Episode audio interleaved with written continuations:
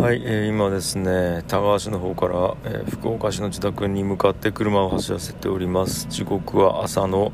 9時35分でございます。もう頭が全く回ってない時間でございます。はい。あのー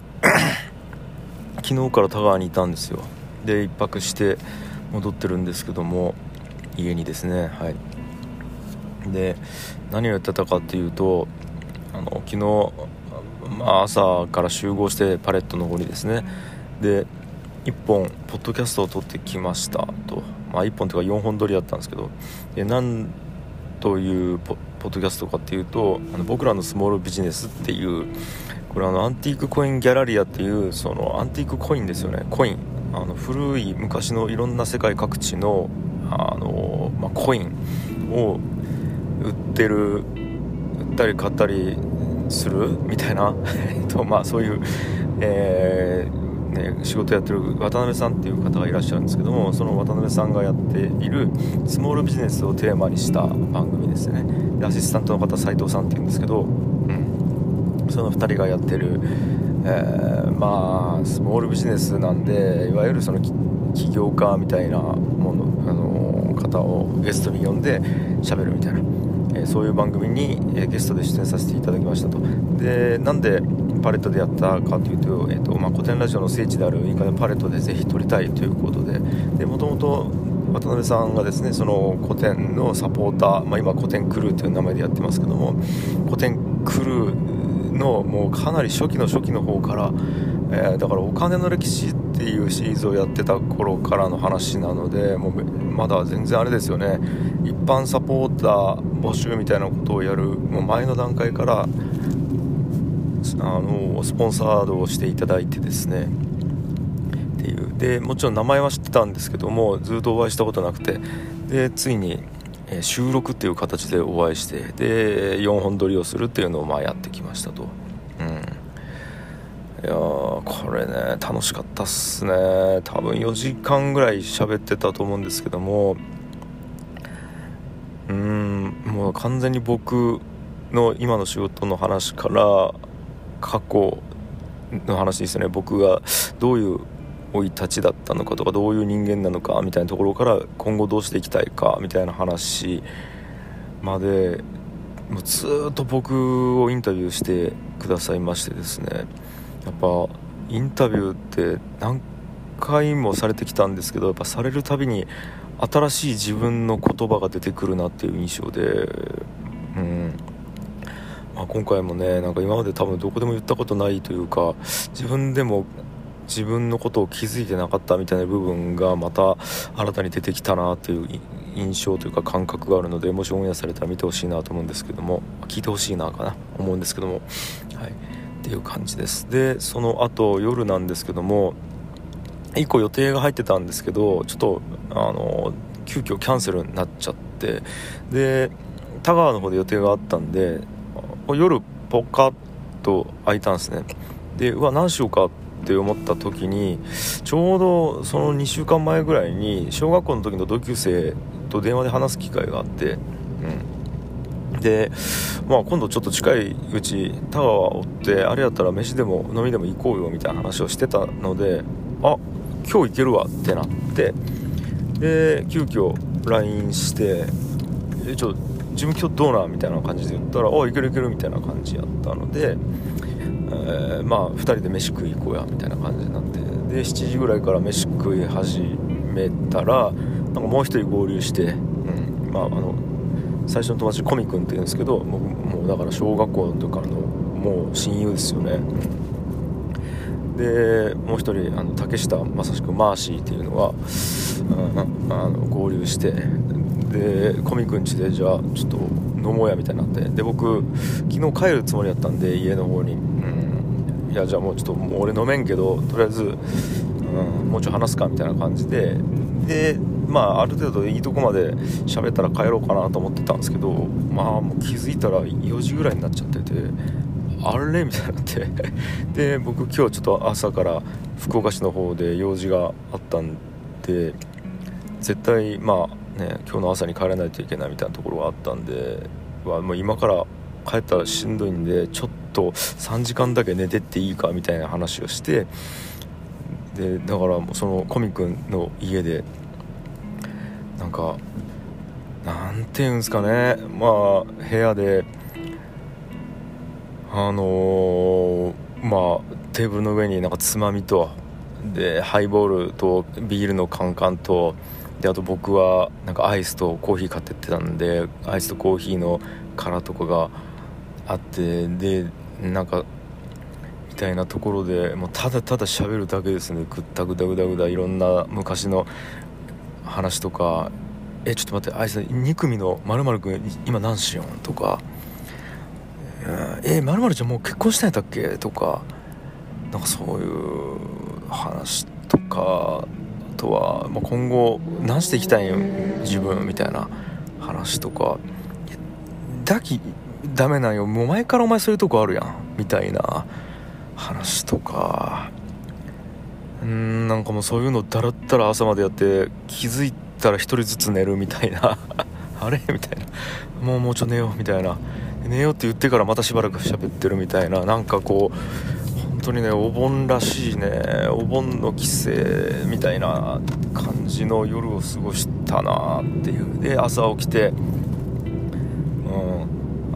んまあ実家なんですけどそのコミ君の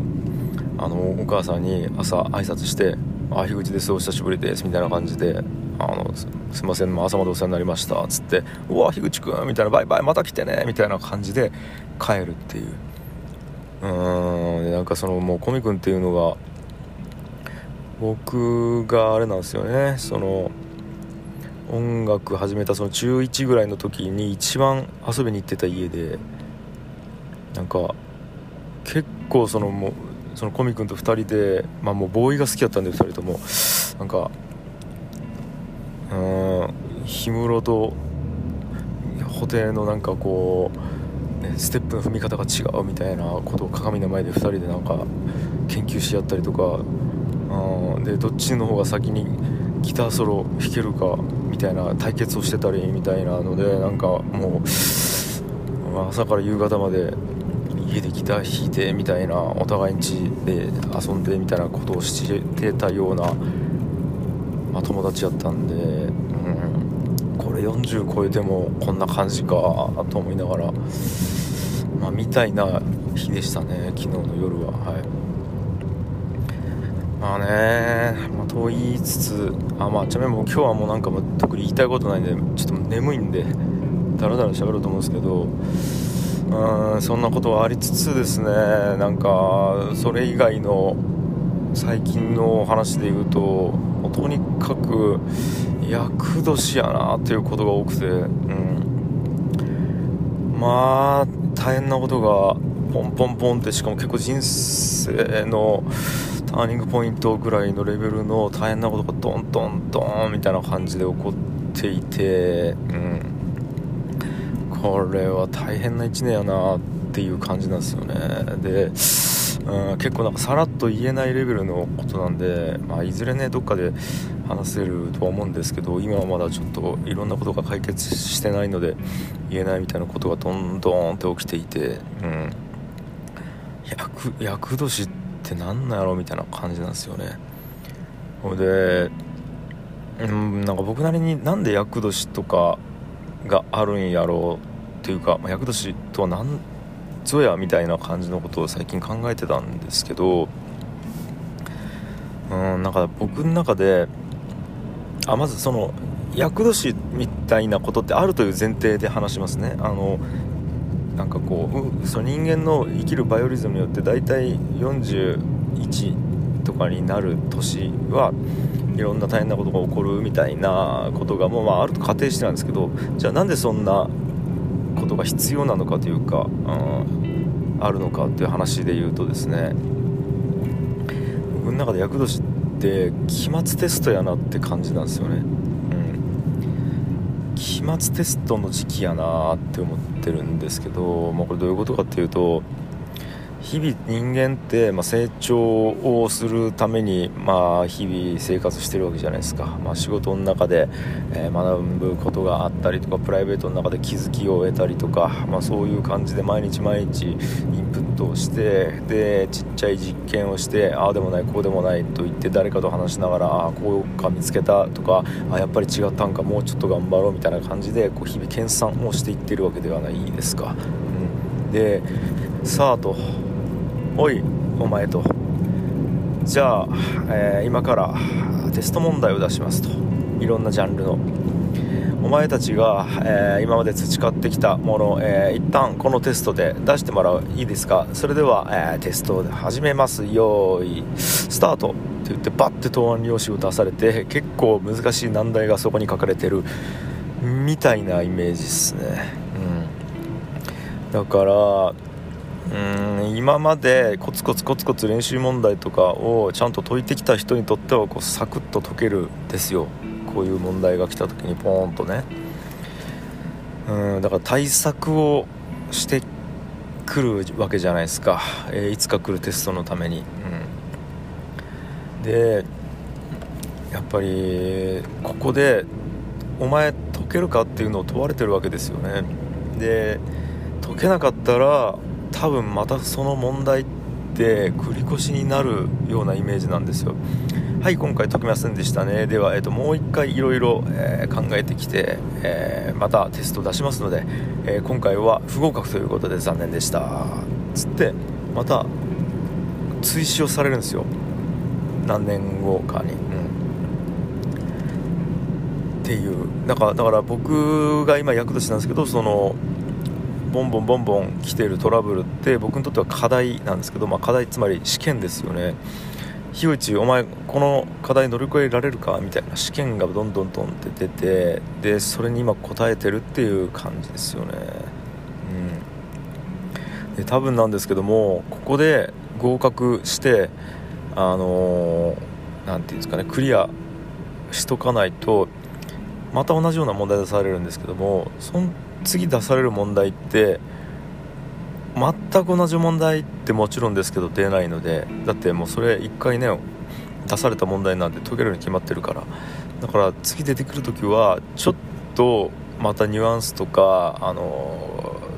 形を変えて出てくるわけですよ。そして何やったらいろんな話題あの課題とミックスされて出てくるんで難易度が上がってたりするわけですよ。あじゃあ前、えーえー、解けなかった問題にプラスして今度はまた新しい課題出てますんでこれじゃあ一緒になって解いてください。どうぞみたいな感じでより複雑化高度化した課題みたいなものがまた出されるわけですからそれどんどんどんどんその解けなかったら追試が大変になっていくわけですよ。だからなるべく早いうちにバンバンバンって正解しとかないといけない。ことで今その課題に立ち向かってるっていうそんなイメージですね。なんかこれが僕にとって厄年なのかなという捉え方をしてるんですけどじゃあ僕がその今課題に対してクリアできそうかできなさそうかでいうとこれはねわからないって感じですね。なのでぜひまあ皆さんに多分今僕が立ち向かっている課題うんあのお話しする時はですねあクリアしたっていう報告をできればいいなと思ってるんですけどもまあどうなるでしょうかねっていう感じです。はい。いやしかし眠いっすね。はい。